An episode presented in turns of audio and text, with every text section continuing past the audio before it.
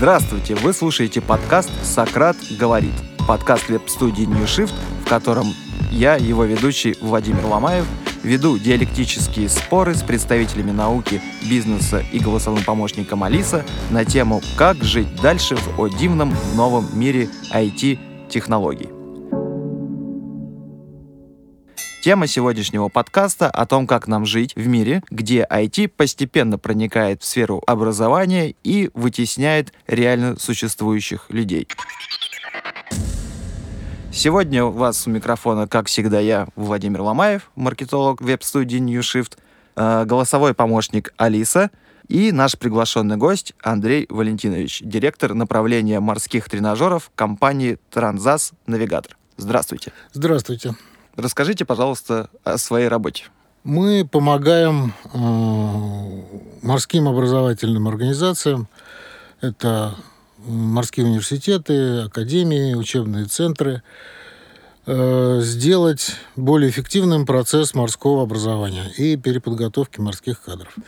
Соответственно, мы производим инструменты, которые удовлетворяют международным и отечественным стандартам подготовки моряков. После того, как эти инструменты созданы, э, задача вот нашей команды э, заняться их внедрением, непосредственно принести их в учебные заведения и помочь их обслуживать, соответственно, поддерживать. Спасибо. И наш бессменный гость и отчасти лидер, э, голосовой помощник Алиса. Алиса, привет. А чем занимаешься ты? Снаряжаю экспедицию роботов на Марс. Мысленно, конечно. Тоже неплохо. Ага, а вы чем занимаетесь? Сегодня мы беседуем об IT-образовании. А скажите тогда, пожалуйста, а с чем непосредственно сталкивается обучающий в этом тренажере? То есть какие там технологии применяются? Ну, прежде всего, я думаю, надо сказать о том, что тренажеры, э, многие представляют себе, услышав слово тренажер, представляют себе беговую дорожку или какой-нибудь станок там с поднятием весов. Нет, мы будем говорить о компьютерных э, тренажерах. Э, в основе каждого тренажера лежит математическая модель того или иного процесса, того или иного механизма, работы этого механизма. Как правило, эти тренажеры предназначены для группы обучаемых. Э, как правило, эти тренажеры э, управляются инструктором. Соответственно, инструктор выбирает задачи, э, готовит упражнения, ставит задачи каждому обучаемому. В результате, после проведения упражнений, обучаемые отрабатывают определенные навыки для работы на определенных там, механизмах э, управления судном, например, э, в нашем случае. Тренажеры бывают э, разные, то есть они предназначены для подготовки разных специальностей морских. Это навигаторы, соответственно, есть линейка навигационных тренажеров, тренажеры глобальной морской системы спасения связи при бедствии. Это не обязательное оборудование, которое стоит на борту каждого судна, и, соответственно, очень важно готовить э, специалистов, моряков, э, уметь правильно владеть этим оборудованием. Тренажеры э, грузобалластных операций на судах, на танкерах, перевозящих различные виды грузов. В основном это жидкие грузы, нефтяные, газовые, э, которые требуют э, специальных навыков и особого внимания. Это тренажеры судомеханические, тренажеры машинного отделения, ну и много-много разных еще других тренажеров. Я перечислил основные. А вот расскажите мне, пожалуйста, как человеку, который максимально далек от этой сферы, и, наверное, единственный тренажер подобного рода, которым я пользовался, это в, автос... в автошколе, когда стоит это кресло с монитором перед тобой, и там можно выбрать какой-нибудь газон и на нем порулить. Это примерно то же самое, то есть чем-то напоминает аркадную видеоигру, как в каких-нибудь игровых автоматах. Ты подходишь, жмешь кнопочки, управляешь рычагом, а у тебя на экране что-то отображается. Ну, в принципе, да. Это чем-то напоминает, э, с одной стороны, я помню из своего детства игровые автоматы, которые назывались «Морской бой». Там, смотришь в перископ, появляются кораблики, нужно вовремя нажать кнопку, чтобы поразить это, это судно там э, торпедой. Вот. А здесь, ну, в принципе, идея такая же. То есть есть э, имитация какого-то оборудования, нужно применить правильные действия для того, чтобы все успешно работало. Э, в чем преимущество и прелесть тренажеров вообще то, что они могут э, создать ситуацию, аварийную ситуацию, с, ее можно эту ситуацию задать э, в упражнении, какую-то аварийную ситуацию, ошибку и так далее, которую невозможно сымитировать и инсценировать, скажем так, э, в реальной обстановке. То есть э, это слишком дорогое удовольствие, например, разлить нефть в море, да, и потом ее собирать. Тут, э, это, во-первых, это экологическая проблема сразу появляется. Плюс это достаточно накладно, большие затраты всей вот этой вот команды, которая занимается сбором этого разлитого пятна. А здесь же э, можно сымитировать столкновение судов, посадку на мель, э, неправильное поведение э, судов, мы называем это суда цели, это то есть суда, которые проходящие. Да, то есть обучаемый э, управляет собственным судном, будь это там танкер или буксир, э, неважно. Инструктор задает какие-то проходящие суда, э, и ставится задача безопасного расхождения. Причем каждому судну э, задается тоже своя задача. Оно может автоматически управляться. Там в нужный момент оно делает какой-то неожиданный маневр. Задача э, судоводителя, вахтенного офицера вовремя отреагировать, отреагировать и принять правильное решение. Тогда позвольте сразу вклиниться в этот монолог. А, я так понимаю, это же все достаточно непросто установить, наверное, обучить, и тогда с какими сложностями вы сталкиваетесь вот в своей работе, потому что звучит это очень громоздко.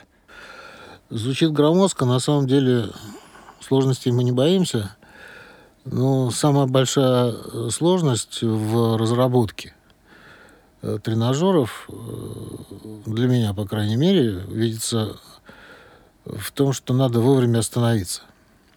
Остановиться его развивать тренажер. Поясню почему.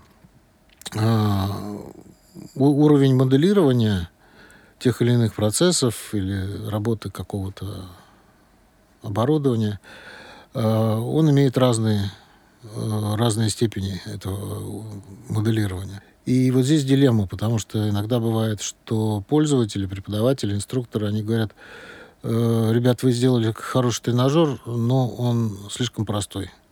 Вот слишком простой, вот сделайте нам, ну что он как-то так вот, он для, для школьников, наверное, больше. Вот нам, нашим курсантам, там, студентам надо что-нибудь посложнее. Вот. Мы двигаемся дальше, поступают рекомендации. Сделайте что-нибудь попроще. Вы, вы, вы такого тут нам, нам самим не разобраться, а надо еще учить, и это, это не обязательно этому учить. Вот, ну, здесь есть совершенно другие предметы, э, другие курсы специальные и так далее. Э, вот. Так глубоко не надо. И вот здесь, то есть, в принципе, э, математическое, тренажерное математическое моделирование это процесс такой, ну, я бы сказал, бесконечный. То есть можно добиваться просто вот э, максимального уровня э, реализма до бесконечности. Вопрос, насколько это нужно преподавателям, образовательным учреждениям, это первый вопрос. Второе, понятно, что чем больше уровень, глубже уровень детализации, моделирования, тем э, выше стоимость. Ну, от этого никуда не уйдешь. Э, плюс больше требований к технике, на которой эти тренажеры работают. Мы придерживаемся такой идеологии, что все тренажеры должны работать на стандартных персональных компьютерах. Требования самые общие, и даже вот там, скажем, там, если нужна высокая степень Э, высокий уровень визуализации, да, то есть там, ну, повышенные требования к видеокартам. Но все компьютеры, как правильно, стандартные. Потому что, ну, мы понимаем проблемы образовательных учреждений, проблемы с бюджетом, и стараемся делать их полегче. Финансовым. Позвольте уточнить еще один момент. То есть я правильно понимаю, у вас, грубо говоря, есть два основных направления при непосредственной разработке этого тренажера. Это некоторая материальная база, то есть там э, то, что можно физически потрогать э, обучаемому либо человеку, который обучает, и отдельное направление — это именно разработки, где у вас там сидит грядка программистов, которые сидят, занимаются моделированием, вычислением э, поведения этого судна в тех или иных условиях, задают ее в некоторую программу, визуализируют и потом, соответственно, отдают в качестве некоторого программного обеспечения, которое должно работать вот на какой-то материальной базе. Ну, первично здесь, конечно, э, это разработка. Ну, я могу так в двух словах рассказать, как, как, э, как возникает, э, скажем так, модель. Модель, к примеру, какого-то нового судна. Угу. Вот где-то там на Адмиралтейском нашем заводе, например, готовится к спуску на воду очередной ледокол. Э, судовладелец знает, что через два года этот ледокол войдет в состав флота. И поскольку этот ледокол имеет э, принципиальные какие-то новые э, отличия от предыдущих моделей, судовладелец,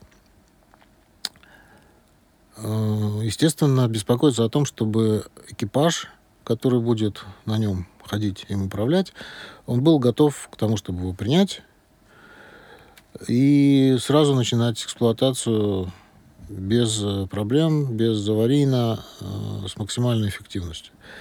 Соответственно, во многих случаях судовладельцы приходят к нам и говорят, вот э, у нас строится такой-то ледокол, не могли бы вы э, создать математическую модель вот этого вот конкретного судна, для того, чтобы вот через там, полтора года мы могли начинать подготовку в таком-то там учебном, ну, неважно, там, в каком учебном центре, там, в своем, там, или где-то там на базе какого-нибудь университета, э, чтобы мы могли начинать подготовку судоводителей, например. Они представляют нам необходимые материалы, э, проектные на тот момент, потому что судно еще новое, но в любом проекте есть заложенные там маневренные характеристики, которые требуются от судна, да, понятно, э, габаритные э, размеры, характеристики судовой энергетической установки, главного двигателя и так далее, и так далее, и так далее. На основании этих данных и любых других данных, которые мы получаем, э, садятся наши разработчики, программисты, математики, моделисты, и по своим там, алгоритмам в соответствии со своими процессами, э, создает математическую модель вот этого судна. Параллельно, если надо, э, а это, как правило, нужно, если на судне есть какое-то специальное оборудование, например, какие-нибудь там рулевые устройства нового типа, мы э, закупаем образцы вот этих вот ну, грубо говоря, рулей, да, подруливающих устройств и так далее. И создаем интерфейс к программному а, обеспечению для того, чтобы можно было управлять реальной, для того, чтобы уровень реализма был максимальным, для того, чтобы можно было взять, взяться за реальную ручку на мостике, на имитации мостики этого судна, там, ледокола, корабля. И, э, соответственно, адекватная э, была реакция, адекватные команды шли на программное обеспечение. А, то есть, э, и, соответственно, для того, чтобы все это работало, мы используем компьютеры, обычные стандартные компьютеры, компьютерную сеть, и вот и все. А, бывают варианты э, чисто софтовые, когда просто класс, компьютерный класс, э, на нем установлено программное обеспечение, все на экране, слушатель, там, пользователь использует там трекбол, мышку, переключая страницы, изучает системы, там как-то включает, выключает. Есть такие варианты. Э, применяем, естественно, различные полезные варианты, типа там 3D а, прогулок, 3D-визуализация, прогулки, ну, как условно называем это, прогулки. По рекам и каналам Петербурга. Не по рекам и каналам, а именно по внутренним э, помещениям конкретного судна, да.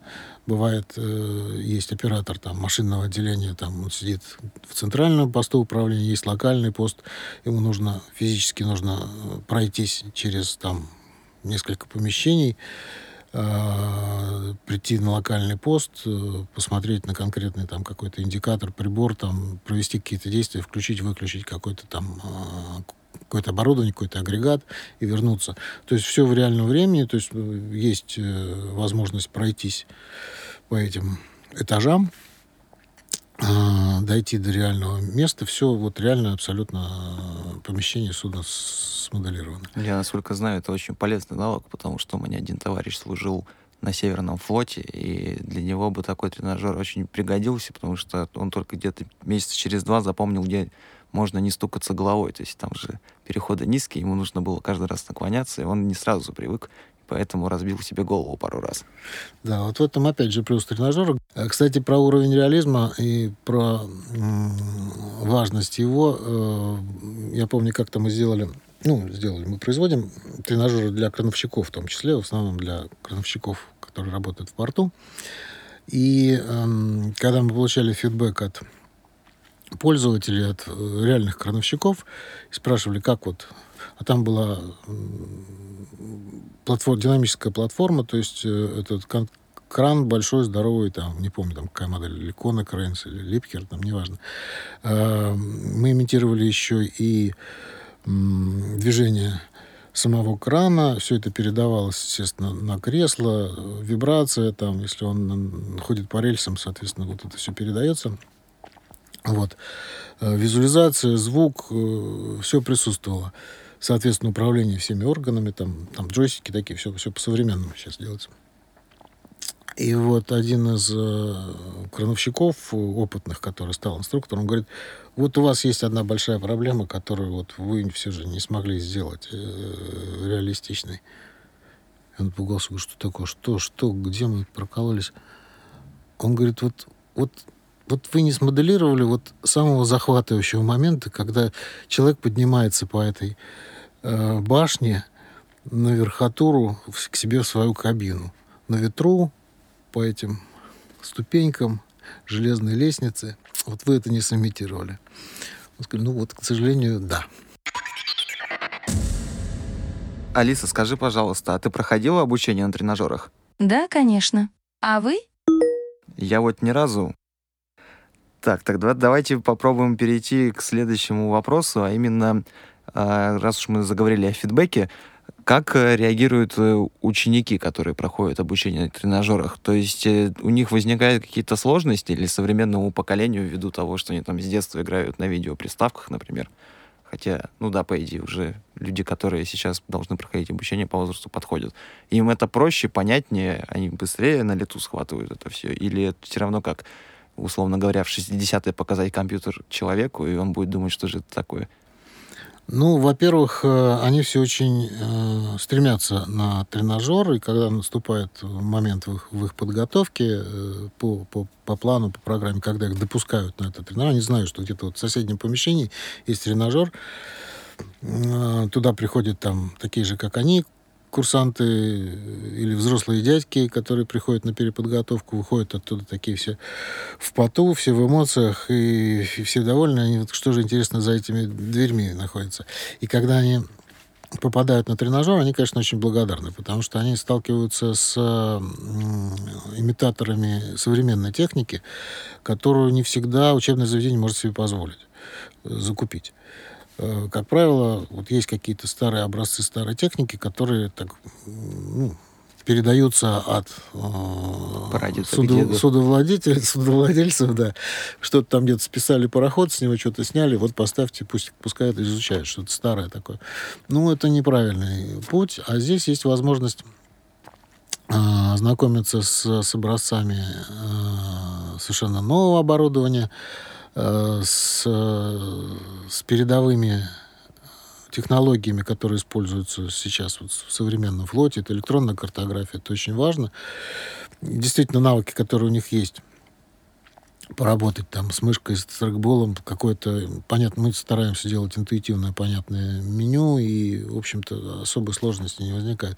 Сложности возникают у тех, кто, э, у кого есть пробелы в теории, да, и где-то там что-то пропустил, э, не в курсе, и тот столкнулся с реальной э, железной штукой, как-то она должна работать, а принципов не понимает человек, вот тогда сложности. Приходится как-то откатываться назад, это дело восполнять. А у преподавателей? Я так понимаю, это же в основном, ну, извините за эйджизм, люди в возрасте, скорее да. всего. Большинство, да, действительно, преподавателей э, достаточно...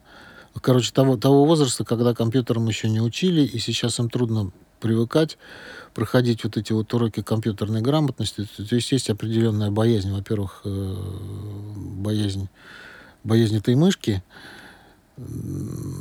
такая психологическая штука, с которой, в общем-то, ну, можно бороться, потому что есть хороший, достойный пример. У нас есть люди там под 80 лет тренажером управляют, э, еще и консультируют других инструкторов там в других учебных центрах. Вот. Ну и, естественно, есть, э, опять же, боязнь, э, условно, потери работы. Потому что, а, вот мы тут сейчас тренажеры тут понаставим, мы будем не нужны, потому что они там вот где работало там пять преподавателей, теперь достаточно двоих. А среди них не встречаются, которые ломают специально оборудование, чтобы они не занимали их рабочие места? Ну, возникает иногда подозрение когда очень часто ломаются мышки. Там. Так что э, вот это самые большие проблемы, которые, э, в общем-то, со, со стороны преподавателей есть. Ну, они понимают, что это, конечно, тренажер в любом случае, это надежный, и надежный помощник, большое подспорье в работе. Алиса, скажи, а ты занимаешься самообучением для того, чтобы с молодежью общаться? Нет, я только учусь. А чему ты учишься? Безопасность жизнедеятельности. Неплохо. А скажите, у вас, по идее, уже большой же опыт, я правильно понимаю, по внедрению э, этих инструментов для обучения и не только?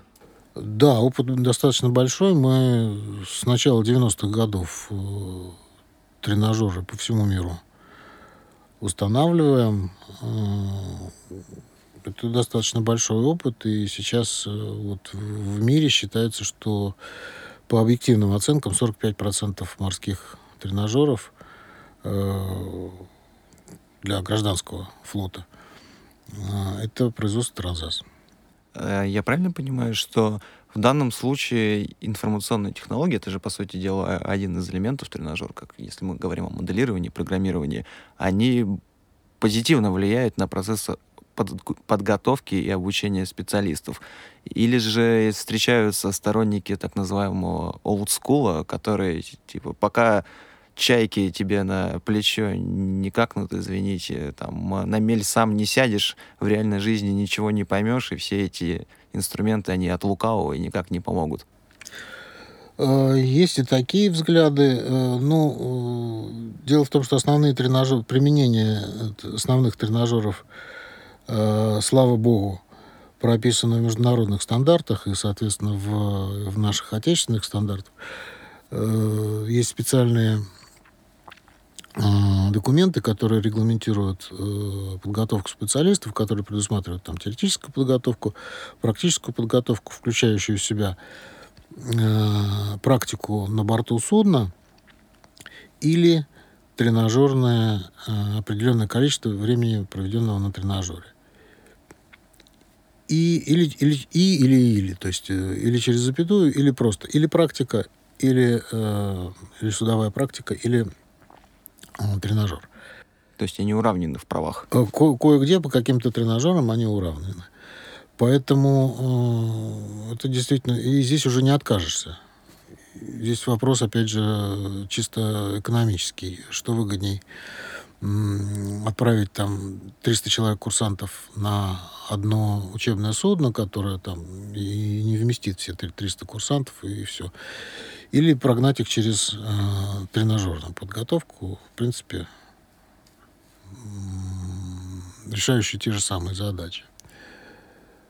Вот. Плюс есть, э, есть э, о чем подумать с точки зрения минимизации рисков, прежде всего, рисков для здоровья и для жизни.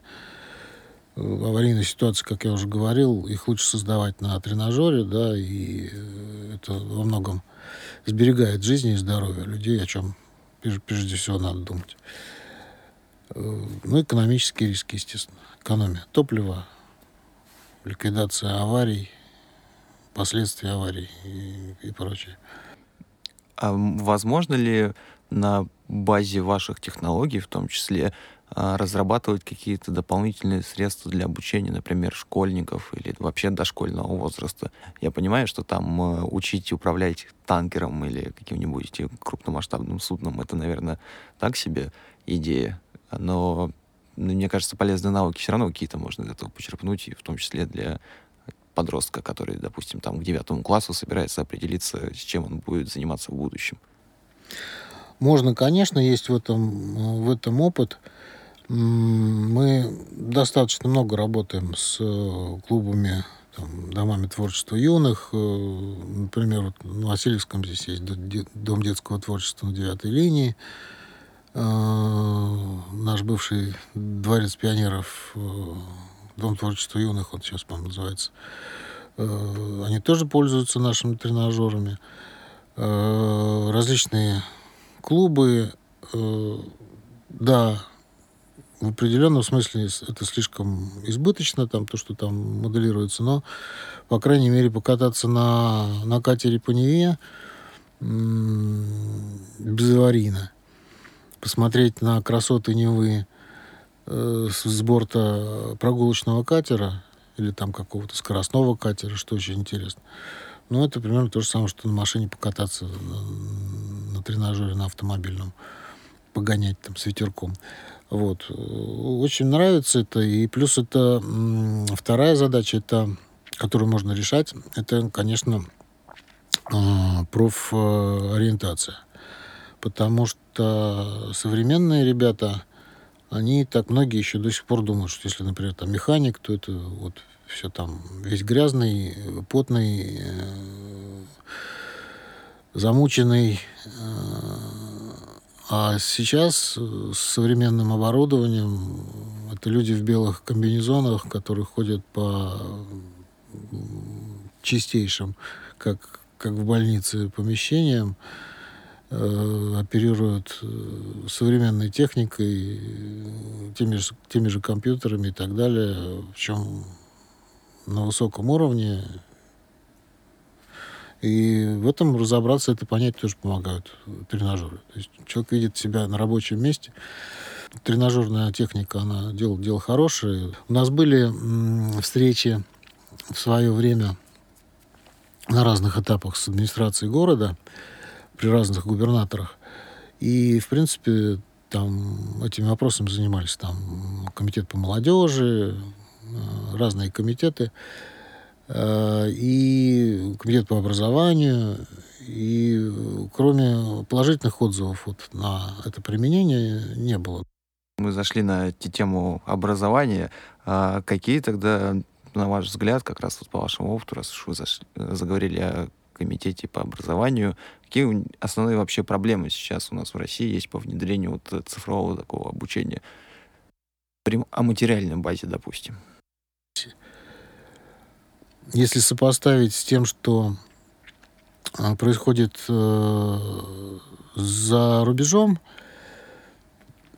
здесь, я бы сказал, слабое место, одно из слабых мест, это недостаток поддержки э, образования бизнесом.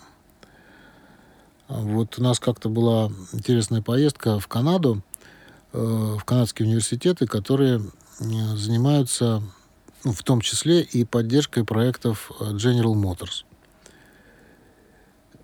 и, нам рассказывали, показывали, выступали представители General Motors, представители университета. То есть там, во-первых, э, вкладываются очень большие деньги со стороны индустрии, со стороны бизнеса в конкретные программы, которые не просто там на год-два что-то сделать, какой-то проект там слепить быстренько, а там сроки 10-20 лет там и больше – создаются целые команды в этих университетах, которые а, работают вот по конкретным проектам. Первое, они естественно, все с использованием информационных технологий, там те же самые тренажеры, причем не обязательно это вождение, тренажер вождения для автомобилистов, это тренажер, который там э, решает экологические вопросы, можно отрабатывать там различные режимы, там э, вопросы экономии топлива,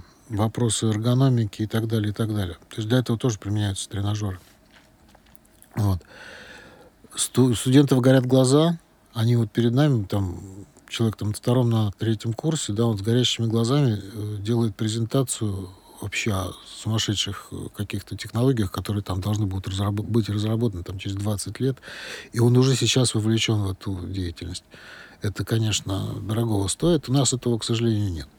Поскольку государство не в состоянии помочь материально в полном объеме, то вот бизнес, да, частные инвестиции, они должны привлекаться, и это приводит к хорошим результатам. Вот это то, чего у нас не хватает. А может быть, это наоборот хорошо. Это развивает так называемую русскую смекалочку знаменитую. Но просто моделирование — это же, по сути дела, вспоминая мой любимый фильм «Матрица», это же уход от реальности, так или иначе. Либо ее симулирование, потому что реальный мир, он же все равно такой, как он выстраивается в программе, в модели.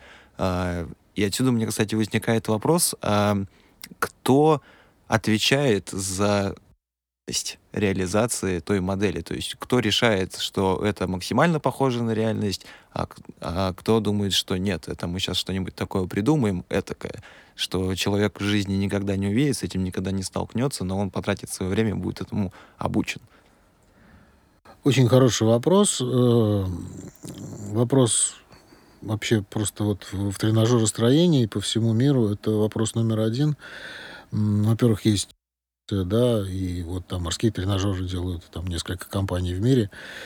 Я имею в виду такого большого, высокого уровня. Вот. И вопрос вот валидации точности вот этих моделей, э, он всегда стоит. Ну, во-первых, есть стандарты, э, есть несколько международных классификационных э, обществ, которые формируют стандарты, и можно по прописанным там характеристикам можно там как-то понять, да, вот сравнить эталонные с, с фактическими опять же, помогают результаты э, реальных испытаний, например, ходовых испытаний. Если мы моделируем, например, э, ледокол, вот, мы моделировали газовоз, который первый раз заходил в Обскую губу. Кроме э, проектных данных на него еще ничего не было у нас. Соответственно, модель была основ, основывалась только вот на этом. И то есть вот он первый раз заходил, это были первые его ходовые испытания. По результатам этих испытаний были, был отчет. И дельцы сравнили результаты э, тренажерного моделирования и э, тренажерных исследований и э, фактически результаты ходовых испытаний во льду, в, в тяжелых там очень такие там специфические ледовые условия. Вот. И, ну, в процентном отношении это очень субъективно, но где-то там больше 70% а, этих показателей совпало. Эм, Каем для тестирования реальных э, капитанов, реальных судоводителей, э, реальных пароходов, которые, на которых они работают, и, соответственно, прислушиваемся в первую очередь к их к их рекомендациям, замечаниям. Ну, то есть это процесс нелегкий, конечно, но... Я понимаю, что люди, которые пишут э, программное обеспечение, они зачастую к морскому делу никакого отношения не имеют. Ну, есть те, которые имеют, есть кто не имеет. Ну, у каждого свои задачи, так построен процесс производства, процесс разработки, что не всегда обязательно, чтобы человек в, в той или иной технике если он решает какую-то свою локальную задачу. Это не то же самое, как, например, с актерским делом. Для того, чтобы отыграть роль, нужно в нее вжиться по Станиславскому. А что, опять же, для наших разработчиков обязательно стараемся, мы стараемся, чтобы они... А, возим их на выставки. Сейчас с выставками э, туго стало. Возим их на выставки, возим их по местам инсталляции, по по всей стране, там, где, где это можно, где это интересно. Вот. То есть, чтобы они увидели вот это вот на, на месте. Не просто там у себя за своим компьютером, где он там разрабатывает смотрит какую-то свою локальную задачу, которую он сделал. Все довольны, поставили галочку, он получил премию. Вот. А видеть это все э, наяву, как это работает, видеть инструкторов, видеть процесс, видеть горящие глаза этих слушателей, да, как это все довольных людей, это, это дорого стоит, и они, мы практикуем такое, что показываем результаты труда. Пытаетесь держать этот баланс между реальностью и выдумкой, моделью и судном. Да, были у нас, мы в свое время делали, был у нас этап биографии, мы делали еще вертолетные тренажеры. Был случай, когда э, стоит кабина вертолета, там на первом этаже э, туда сели два э, опытных пилота, пригласили их на тестирование вертолетчики, и они там целую сессию там откатали, там минут 40 они летали. И все, заканчивается упражнение, они должны возвращаться, э, возвращаются домой, и по, по процедуре я не летчик, но вот как мне рассказывали, у них есть э, перед посадкой один из э, пилотов должен посмотреть вниз, ну понятно, куда, нет ли там препятствий, ну, по процедуре. Два таких взрослых мужчины были, по инструкции выглядывают в окно, а там под окном сидит инсталляционный инженер и что-то ковыряется там с компьютером. То есть он настолько за эти 40 минут полета на тренажере, настолько он вжился вот, вот в эту реальность, то есть ему стало не, немножко нехорошо, когда он увидел там за, за окном сидящего человека на, на полу. Вот. Качает, то есть не, не, не, всегда обязательно делать э, подвижную платформу для того, чтобы почувствовать вот, действительно качку, потому что вот визуляционный эффект, приходите к нам, посмотрите. Визуляционный эффект, то есть достаточно вот какое-то время постоять, когда вот э, только визуализация работает, все остальное неподвижно, люди подходят так к консоли и начинают опираться так автоматически, так чтобы придержаться. Так. У меня морская болезнь, я боюсь, что не стоит мне к вам приходить. Можно потренировать опять же, безопасно. В конце 90-х, по-моему, был один э, норвежский антрополог, который открыл занятное явление под названием тирания момента. То есть э, в чем суть? Э, из-за того, что у нас развиваются информационные технологии, вычислительные мощности у процессоров, у всего на свете увеличиваются, то процесс подготовки кадров, он начинает отставать от самого прогресса. И таким образом возник, например, э, казус в образовании, что подготовка специалистов, она зачастую начинает отставать от реальности. Вот э, в вашем сегменте, ну, то есть, понятно, пока человек учится 5 лет, допустим, как раньше было у нас э, в России, к тому моменту, как он выпускается, технологии ушли на 5 лет вперед, и, соответственно, ему их не догнать. У вас получается, что вы являетесь своего рода двигателем прогресса в этой индустрии, или вы пытаетесь угнаться за ней и каждый раз разрабатывать что-то новое, что-то новое, что-то новое? И помогает ли, позвольте еще вдогонку вопроса, ваши технологии э, вот как раз этот разрыв сократить для людей, которые обучаются морскому делу? Нам здесь немножко проще. Мы, э, мы не только тренажерами занимаемся. Мы занимаемся еще и производством морского бортового навигационного оборудования. Мы занимаемся электронной картографией. Мы вообще были пионерами в мире по разработке электронных, электронных картографических систем, и когда вышел первый стандарт международный, Транзас получил сертификат за номером 0001. Вот, это все с 90-х годов идет. Мы, соответственно, производим это бортовое оборудование. Получается так, что мы можем параллельно разрабатывать вот это новое бортовое оборудование по новым стандартам, которые появляются, и параллельно сразу готовить э, тренажерную базу под это. Вы сами кузнецы своего прогресса. Да. Э, то же самое мы делаем э, тренажеры и делаем реальные системы, береговые системы, системы управления движением судов, например. То есть это как вот диспетчерская система в авиации, да, то же самое у нас вот э, ну, практически все порты России у нас оснащены нашими системами управления движением судов. Вот у нас в Питере, в Новороссийске, в Совете. Э, очень много примеров. Соответственно, э, есть тренажер оператора системы управления движением судов, и новая система, которая возникает по мере развития, да, соответственно, она тут же включается автоматически в тренажер. То есть в этом отношении нам, нам проще. И это, это мы учитываем. Ну, плюс э, здесь нужно всегда опираться на... У нас достаточно большая команда экспертов, э, представителей на разных форумах, конференции и так далее. То есть мы следим за, за тем, как что развивается. Плюс морская индустрия, там вот так вот все просто не, не, не появляется. Традиционные сегменты. Да, не, она не такая консервативная, как авиационная, но тем не менее. И там пока там согласуют какое-то новое оборудование там, в Международном морском комитете, вот уже, глядишь, уже и оно не такое уж и, и новое. То есть здесь проблема не столько в движении, э, сколько в том, чтобы вот мониторить это, вовремя применять. Тогда следующий логичный, как мне кажется, вопрос, потому что я уже понял, что это весьма высокотехнологичное производство и вообще сама индустрия. А как вы думаете, в ближайшей перспективе ваши тренажеры смогут заменить реальных преподавателей? Вопрос интересный, конечно. Ну, что нет, не смогут, потому что все же э, ну, можно научить с помощью информационных технологий, там, искусственного интеллекта, не знаю, там, э, учить языки, э, там, таблицу умножения, такие элементарные вещи, да, но все же вот э, участие самого преподавателя, опять же, эти программы создает, без него они не, будут созданы, да, э, оно все же необходимо.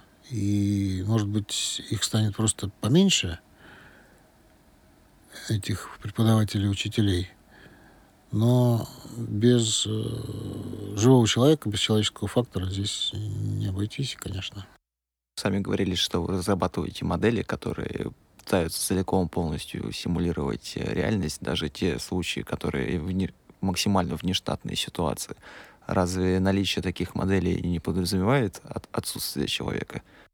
Наличие моделей э, подразумевает. Ее можно создать, положить, засунуть в компьютер, и она там живет.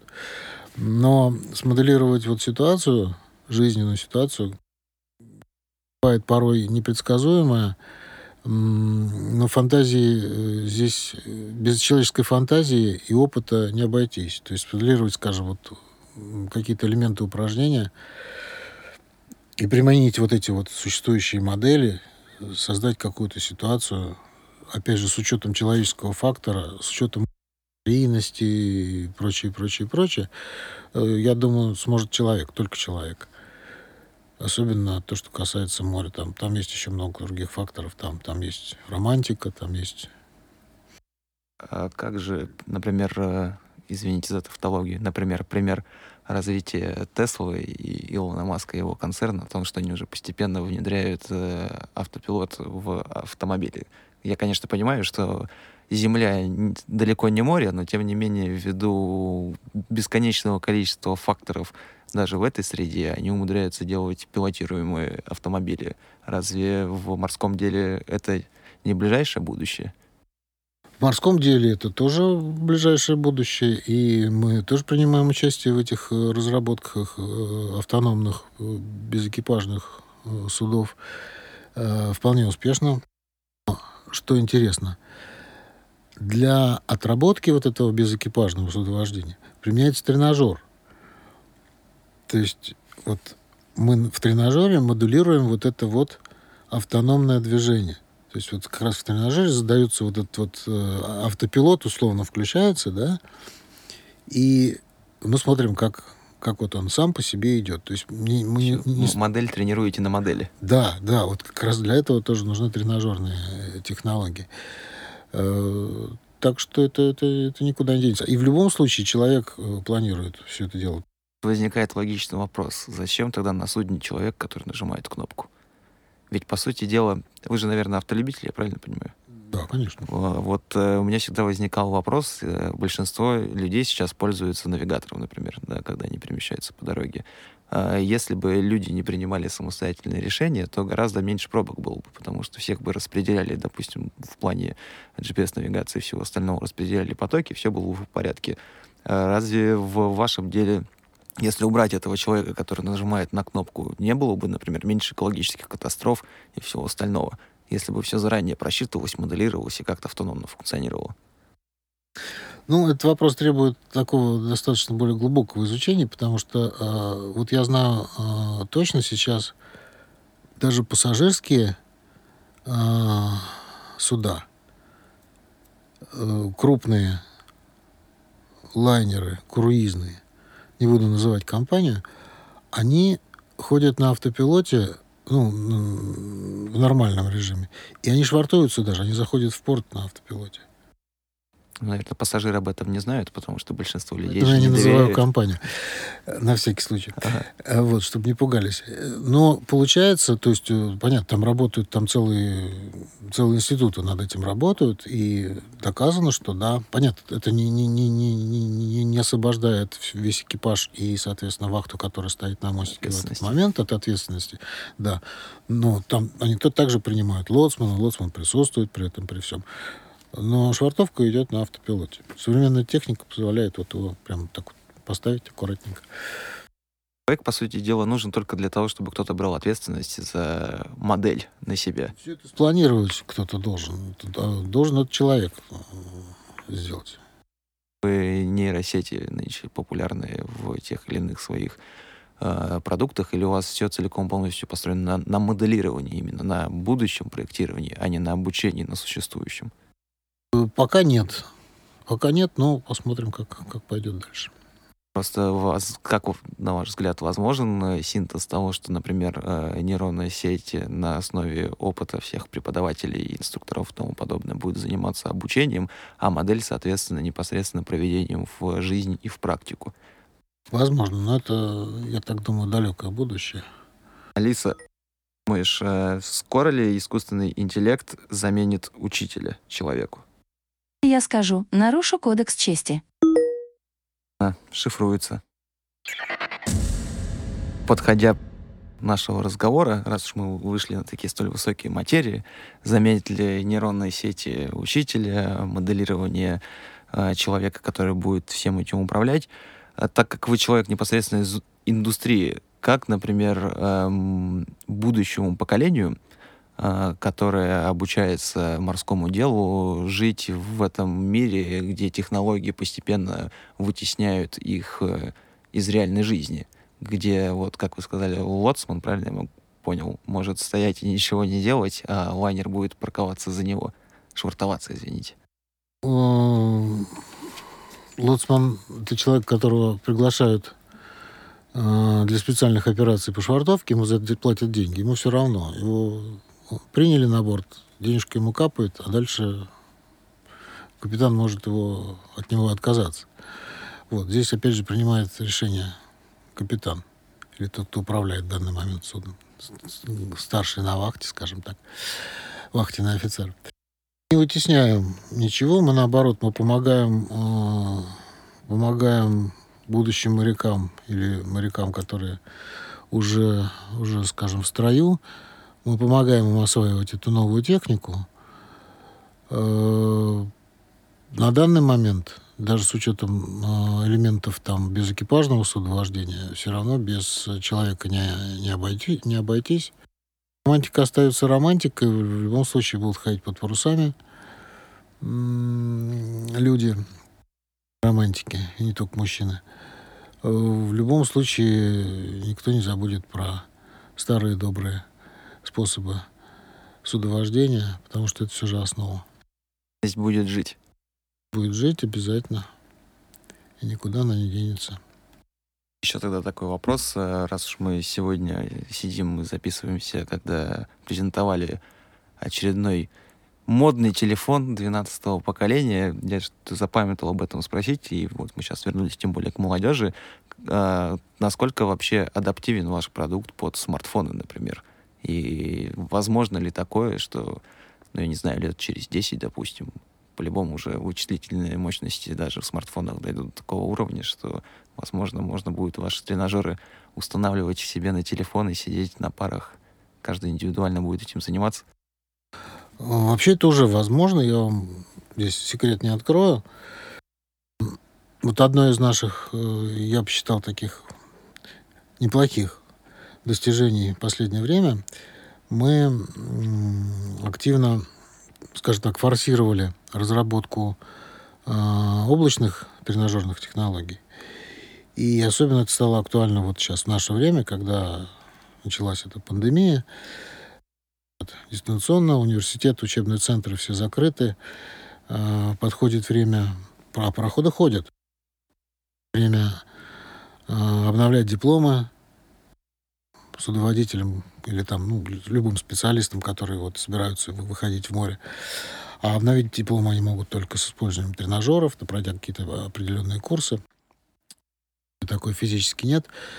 Э, мы форсировали, и, э, то есть у нас были наработки раньше, но вот мы оперативно, буквально в течение там нескольких недель, э, мы ввели в облачные тренажерные технологии. То есть тренажер, не обязательно иметь тренажер где-то в каком-то месте, не обязательно приходить туда. Достаточно иметь планшет, например, или не, и не любой планшет, который удовлетворяет требованиям, да, и э, пройти вот эти курсы, тренажерные курсы.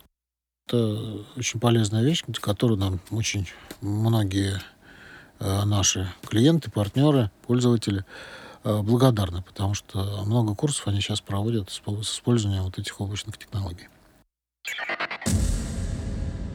Вам, э, Андрей Валентинович, у нас сегодня в гостях был э, директор направления морских тренажеров компании Navigator если вы еще не поняли, то они занимаются разработкой тренажерных систем и в том числе программного обеспечения для обучения студентов в сфере морского образования.